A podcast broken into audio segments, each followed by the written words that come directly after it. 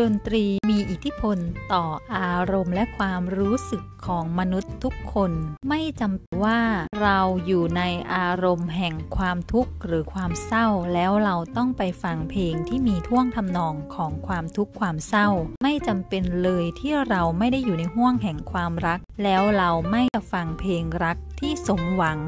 เราสามารถเลือกฟังท่วงทำนองที่ดีต่อจิตใจของเราได้ และจิตใจในส่วนลึกของเชื่อมโยงกับอารมณ์และความรู้สึกของคนเราเมื่อเรารู้ว่าดนตรีนั้นมีอิทธิพลต่อจิตใจ